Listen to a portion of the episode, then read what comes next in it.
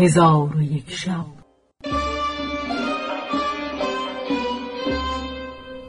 چون شب دویست و هشتاد و یکم برآمد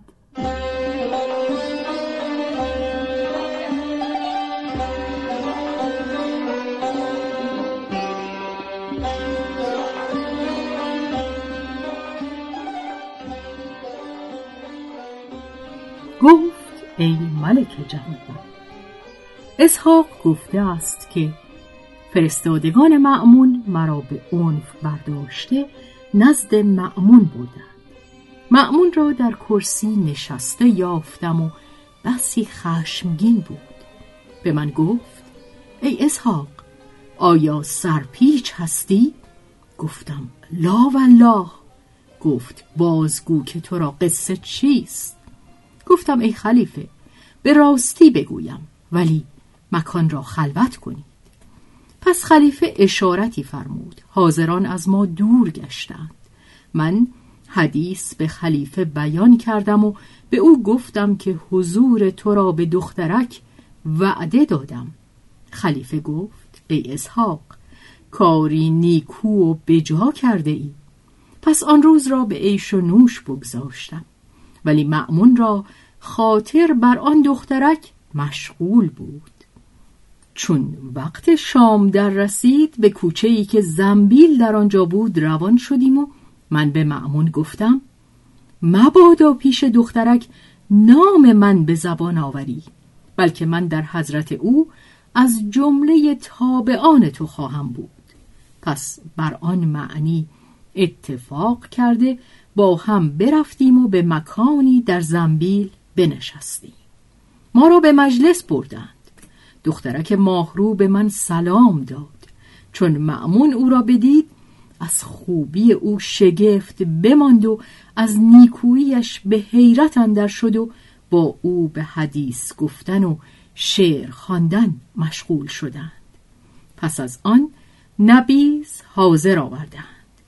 باده بنوشیدیم ولی دخترک چشم به معمون دوخته بر او مسرور بود و معمون نیز چشم بر جمال دخترک داشت.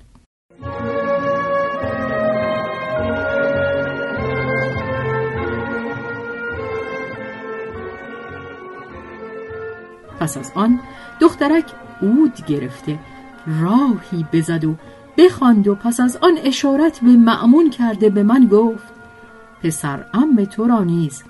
مشغله بازرگانی است گفتم.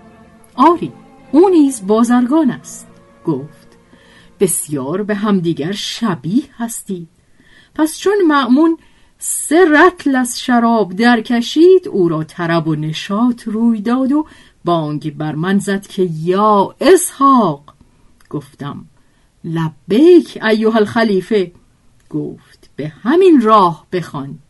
چون دخترک دانست که او خلیفه است به قرفه دیگری داخل شد. آنگاه خلیفه به من گفت ببین که خداوند این خانه کیست. عجوزی به جواب مبادرت کرده گفت که خانه از حسن ابن سهل است. خلیفه گفت او را به نزد من آورید. عجوز ساعتی قایب شد و حسن ابن سهل را حاضر آورد و معمون به او گفت آیا تو را دختری است؟ خدیجه نام؟ گفت آری. خلیفه فرمود که شوهری دارد یا نه؟ حسن گفت لا والله. خلیفه فرمود من او را خواستگاری همی کنم. حسن گفت او از کنیزکان خلیفه است. خلیفه گفت او را به سی هزار دینار مهر تزویج کردم و در بامداد همین شب بدرهای زر پیش تو آورند. چون زرها بستانی دختر را شب به سوی ما بفرست. حسن گفت سمعا و طاعتا. پس از آن ما از خانه بیرون شدیم. خلیفه به من گفت ای اسحاق این قصه با کس حدیث مکن.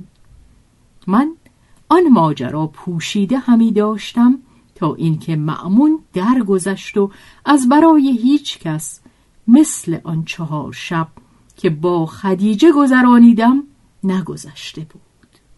و مثل آن چهار روز که با معمون نشستم با کس ننشسته بودم.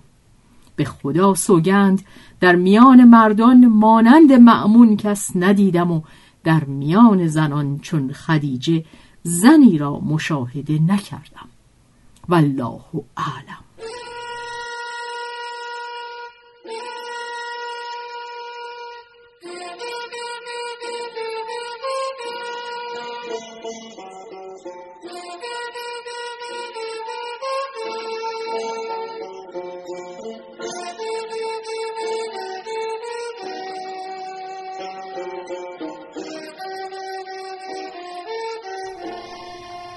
حکایت زبال و خاتون.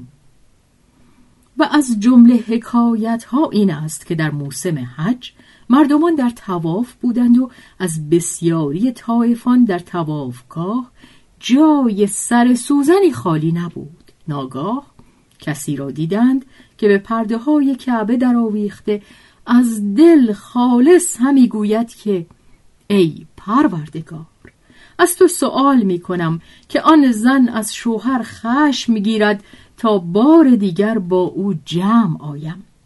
راوی می‌گوید چون حاجیان این سخن بشنیدند او را گرفته پس از آنکه گوشمال دادند نزد امیر حاجش آوردند و به او گفتند ایوه الامیر این مرد را در مکان مقدس یافتیم که چنین و چنان می‌گفت. امیر حاج به کشتن او بفرمود.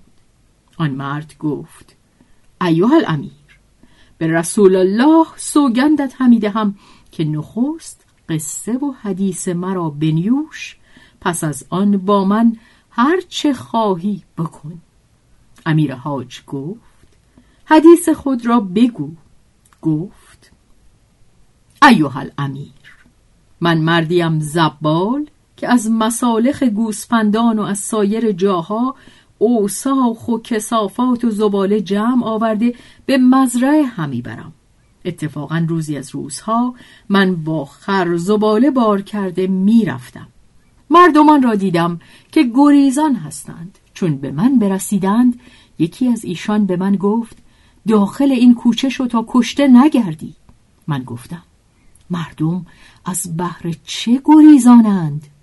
گفتند زن یکی از بزرگان همی آید و خادمان او مردمان را از راه دور می سازند.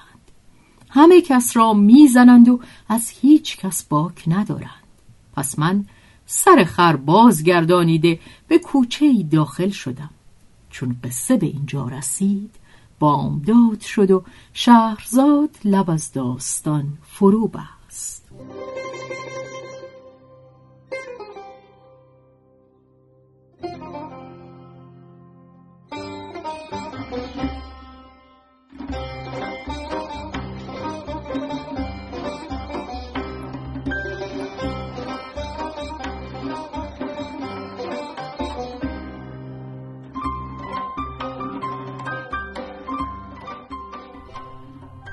به روایت شهرزاد فتوهی